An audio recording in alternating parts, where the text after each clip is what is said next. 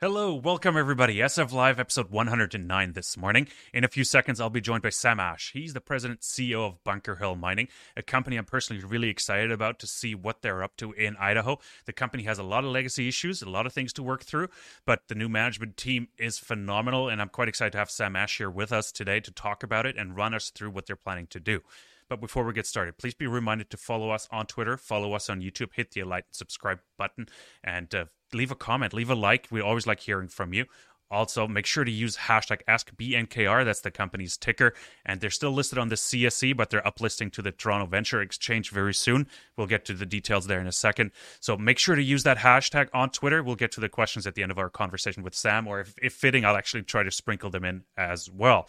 Now, it is my distinct pleasure to welcome Sam Ash. Sam, thanks for joining us this morning and really appreciate it. It's great talking to you. This is the first time we're chatting. Welcome on the program. Thank you, Kai.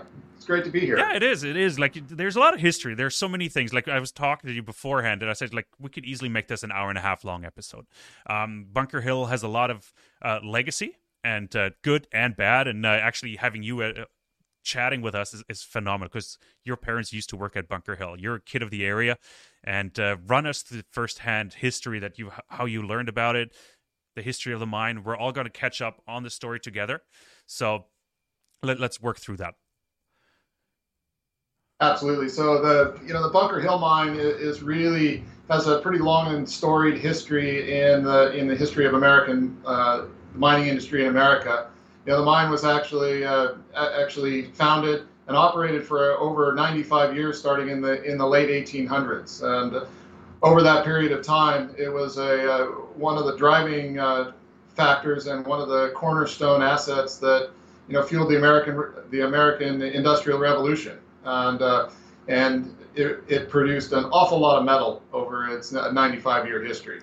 And uh, you, your dad used to work in the mine, and you're back in Kellogg right now, so um, there there's a personal connection to it all. Like, and I always love when the C E O is actually on site as well. So so run us through the more recent history of the company, and run us up all the way up till March. Like, what has happened? What was the plan? And then uh, we, we'll jump in, dive into more details from March moving forward. Well, absolutely. You know, so you know, I guess I'll start in uh, in nineteen eighty-one. So in nineteen eighty-one, the uh, you know the mine w- was closed, and it was a combination of factors. One was uh, increasing environmental regulation, uh, the you know the Clean Air Act, the Clean Water Act. Um, one was uh, some uh, labor unrest, and the and also a low commodity cycle. You know, so. At that point, the uh, the mine went into care and maintenance. Uh, it was operated again briefly in the uh, early nineteen nineties, uh, but since nineteen ninety-two, there really has been uh, no work at, at the mine site. You know, there was uh, there was a series of uh, companies and, and promoters, promotional uh, focused companies that uh, made some attempts and and tried to uh, tried to advance the project. But uh, at the end of the day, there was really no meaningful work, no no drilling, no uh, no work on the on the resource, and um, and myself and Richard Williams, my uh, uh, executive chairman, uh, you, you know we came in uh, early this year, uh, you know uh, late March, early April, and and really w- what we focused on was you know advancing the project. You know, I think it's uh, certainly important to understand that you know Richard and myself. We believe uh, one hundred percent that the way to go forward is to produce some meaningful results, and uh, and really we really see that to be a cornerstone asset of uh, you know of what we you know intend to be a, a multi-asset uh, mining company. That's very important. We although we are in a uh, kind of brownfield exploration stage right now, you know we're here to build a mining company and, and produce metals and, and sell to the market. Fantastic. Let's run us through quickly the production history of Bunker Hill before we dive in. And you touched on March already, March, April, and we're going to get to all those details. I want to hear about them. And and you mentioned Richard already, so a lot of things. Um, but but just just uh, in a nutshell, what, what was produced there? What, what were the like? What, what came out of it? Well, the uh, you know the mine is a uh, is a polymetallic uh, ore body. There's no doubt about that. Uh, starting in the eight, in the late eighteen hundreds. It was it was mined as a uh, as a lead mine. Uh, uh, in the early nineteen hundreds, uh, the uh, the advancement of, pro- of uh, smelting uh, technology allowed the uh, the zinc component of the ore body to be exploited and produced out of. Uh, and, and over that hundred-year history of operation, the uh, the Bunker Hill Mining Company was a primary lead zinc producer. W what's really interesting is over that period of time, you know, over one hundred sixty-five million ounces of, of silver were produced, you know, entirely as a byproduct. No operational focus and no geologic focus was put into the uh, into the silver component of the of the deposit, which is uh, really pretty exciting for us. We think that there is an opportunity to look at it, the, this deposit, and look at this property through a new lens that it has never really been looked at or, or viewed through. Uh, that being said, it is a polymetallic deposit, and, and a lot of the uh, a lot of the value in the asset will be uh, polymetallic in nature. Gotcha. And uh, let, let, let's t touch on that. And then there's like you you hinted at it, uh, but I want to dive down just a little deeper. You and Richard, when you joined in March, and uh, we're going to get to your personal history and Richard's history in a, in a second as well. But what what attracted you to the asset? Like why why were you attracted to Bunker Hill? I'm sure you had options. Well, when um, When when I was looking at an opportunity to uh, to do something more entrepreneurial in, in the mining space, really what what I was looking for uh, was the opportunity to kind of build a different mining company. You know, I uh, my, my from my history, you know, I was certainly uh, worked from within the industry, but I I was looking for a challenge to be able to create a company in in kind of the view and the mold of, of what I think The, the direction of the mining industry is taking. And I think that what you see on the macro level is you see, you know, a voracious and expanding appetite for uh, for commodities and metals going forward. Uh, but at the same time, society is demanding that uh, mining take place in a in a much different way, much more socially uh, socially aware and, and certainly more environmentally aware. You know, a move towards uh, you know lower environmental impact, having a uh, very much a positive social impact, and moving away from, and I think that that's going to be moving away from kind of the multi-billion dollar capital investment with uh, an outsized environmental footprint and and the, the negative social impacts that can come with operations of the, that scale and magnitude. That coupled with the, the fact that uh, deposits that uh, that justify that level of capital expenditure are becoming rarer and rarer. And I think that if you look around North America in particular, you know, there is a uh, there's a subset of um, assets that, that are stranded for one reason or another, that are distressed for past environmental performance, uh, you know, social license to operate. And I think that uh, with the right management team and the right focus, that there's a tremendous amount of value to be created by looking at and, and tackling the challenges associated with distressed assets head on. And that's really the uh, that's really the kind of the, the the the type of asset that we're looking for, and that's that's what we see the you know the the opportunity to create value in a space that is overlooked somewhat. Interesting. Yeah, those are excellent facts, and I was wanted to dive a little deeper on E S G when asking more about uh, Bunker Hill in detail. But uh, before we dive, before we get sidetracked. Uh, Give us a bit of a personal history and Richard's history as well. Like, how, how do you connect, or how did you connect, and uh, what do you bring to the table here? Well, yeah, most recently, uh, you know, before coming to Bunker Hill, you know, I spent uh, quite a bit of time in Africa. You know, so I was I worked for uh, Barrick, Barrick Gold, and you know, for the past kind of four years, I was in uh, as the general manager of the Lumwana copper mine in, in Zambia. There was a bit of a turnaround project there. Uh, you know, uh, stiff, you know, difficulty in the in the copper price, coupled with kind of a an undercapitalized, underloved asset. Uh, you know, some some of the uh, challenges that come with operating in Africa. Uh, so I spent some time there, and really, um, really think we made some good progress. Um, you know, uh, I was uh, on my way to the London Business School uh, at the the time that the uh, Rand Gold merger happened, uh, and so I continued with those plans.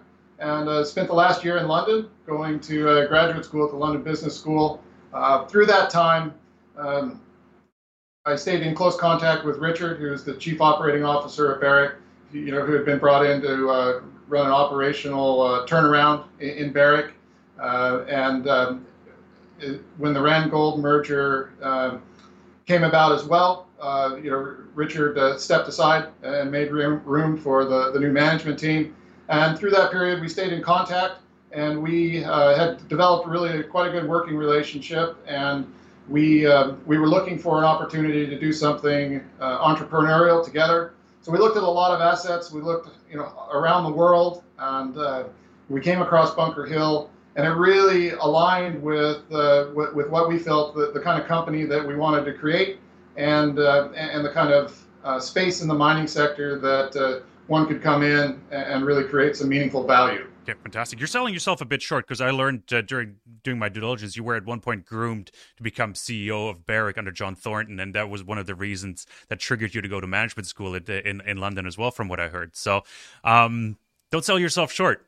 uh, I think it's an interesting tidbit, because it, it, it leads a lot of credibility to what you're doing, and that's important. Same with Richard as well, being the ex-C O O. And uh, one, one reason why I like this story, you bring a different and fresh approach. So I was going to ask you, like, what is the biggest difference? You've, you're coming from a major miner, uh now you're dealing with a junior with a junior mining company, completely different universe, I assume. Like, wh- what is the thing that shocked you or excited you the most about transitioning into the junior mining? Well, I think the you know the uh what what excited me the most was the ability to uh not only advance an asset, but you know but build a company and, and build an organization. You know so on a daily basis, you know we're at the stage now where You know where I, I do everything from uh, you know take out the trash to uh, you know to be on calls like we're having today, and I think that uh, you know that's an exciting stage to be able to uh, you know to be really focused on building a, a company from the ground up in every in every sense of the uh, of of what that means. You know, build, putting in place all the systems, strengthening the governance, in addition to the technical and, and the geologic aspects as well. You know, it's uh, It's really uh, quite interesting, and, and that's what's that's what the motivation is, is that you can come to work every day and you can make a meaningful difference, and you can impact the trajectory of the entire organization every day, every decision you make. Is there something that's completely shocked you that's completely different in junior mining? Well, certainly uh, when you're in, uh, in, in, junior, in the junior mining space, what I found interesting is that uh, you know the you know the relationship with the with the capital markets is so so important. Uh, you know, there's there's not a uh, you know there's not a w- without a cash flow stream to help uh, uh, fund the business. It's very important to uh, to make sure that you're focused on uh, on delivering results and delivering meaningful results with, with every dollar that you spend. Very good, very good point. And you mentioned cash, so that gives me a good opportunity to segue over to March, April twenty twenty. And uh, let, let's talk about it. You, you and Richard came in with your team, and uh, you, you immediately kicked off a twenty million dollars raise. You raised twenty million dollars successfully. Um, run us through the, the history there. Who did you bring in? Like, how do, how do you approach the new project there? Yeah, so so what we were doing and, and our approach was that, um, you know, at Bunker Hill, there was a funds in reserve when the mine closed uh, for the final time in uh, in the nineteen nineties. Uh, but that was not a forty-three one oh one compliant. That was before those regulations. And really, uh, the, the first thing that needed to happen to really, that we felt to really uh, kind of underpin the value of the asset was bring what we knew to be a, uh, a you know a high quality uh, mineralization up to current technical standards. You know, so that was that was the first um, the first push out of the gate. We did you know just under nine thousand feet of drilling. Uh, we took channel samples in the in the stope faces themselves.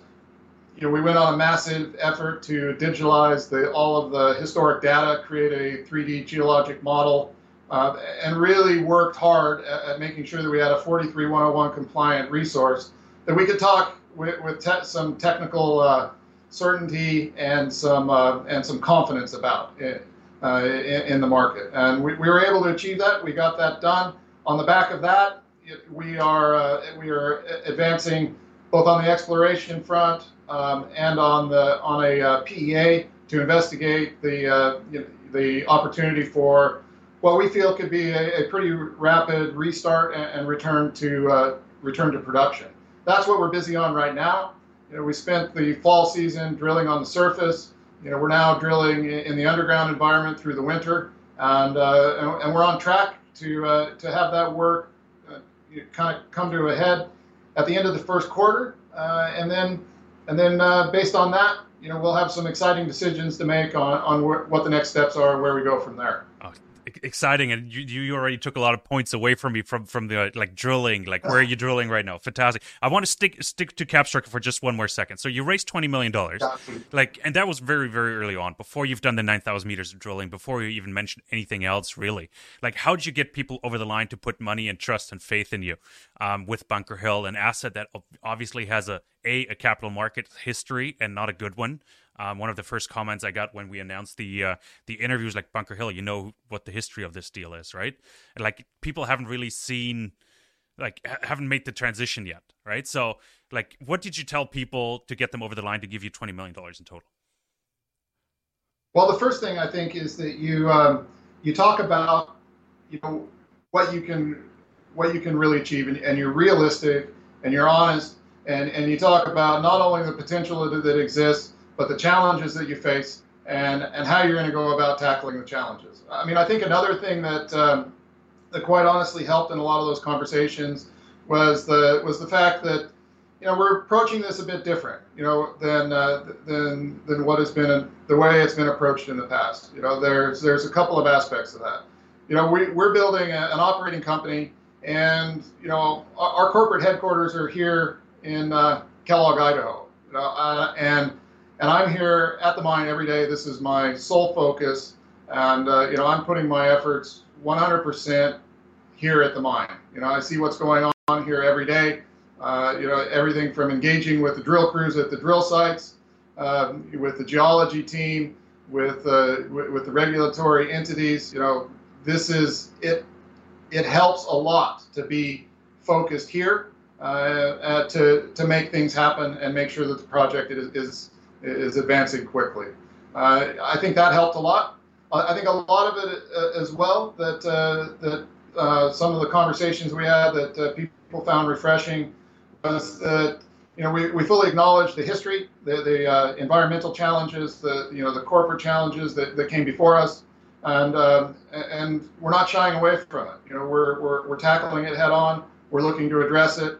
And I think the other thing is the, um, you know, kind of the vision of the kind of company that we want to create. You know, one that is, has an eye towards the future, that is uh, looking to use technology to, uh, to to leverage and create value, and is also looking to operate in, in a very different way. You know, very focused on building a sustainable, long life, you know, high margin uh, mining operation. No, E S G is one point you you mentioned quite a bit, and and and the mine, as you said, has some environmental issues. Uh, there used to be leakage. Uh, your your water, tr you're treating water right now running out of the mine.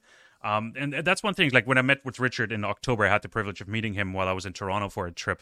And as as you as you said, you're facing challenges head on. I really appreciate it. Like, he ran me through exactly what the challenges are, what he's looking at, what kind of disasters you have to clean up. Like, it's a Superfund site. Like, it's not a secret. Right. Um, there there is some cleanup to do. Um, you, you also mentioned uh, fast tracking to production. Like, what does that include? Like, you're doing a P E A right now. Um, run us through your timelines a little bit, and how are you planning to get there? Well, uh, you, you know, some of the studies that we have on right now are, uh, you know, we're doing um, we're doing verification met testing. So, you know, we have an inferred resource. Uh, but when you look at the uh, the technical data and the information, you know, what's driving that uh, that categorization as inferred is, is is not so much the you know the density of information or the quality of the information. A lot of it is around needing to verify you know some of the aspects. You know, metallurgy being one. You know, we have a hundred years worth of metallurgical data, uh, but you know to be uh, to be current and uh, up to the you know up to the best practice technical standards, we need to go through and we need to do our homework and we need to do do the work the, the right way to make sure that we verify, improve, and we understand that. Um, so on the met testing, there's a, a fair amount of work going on there. Um, the on the infrastructure, uh, the re-electrification of the mine, you know, some of the rehabilitation, you know, processing is going to be a key aspect of the P E A.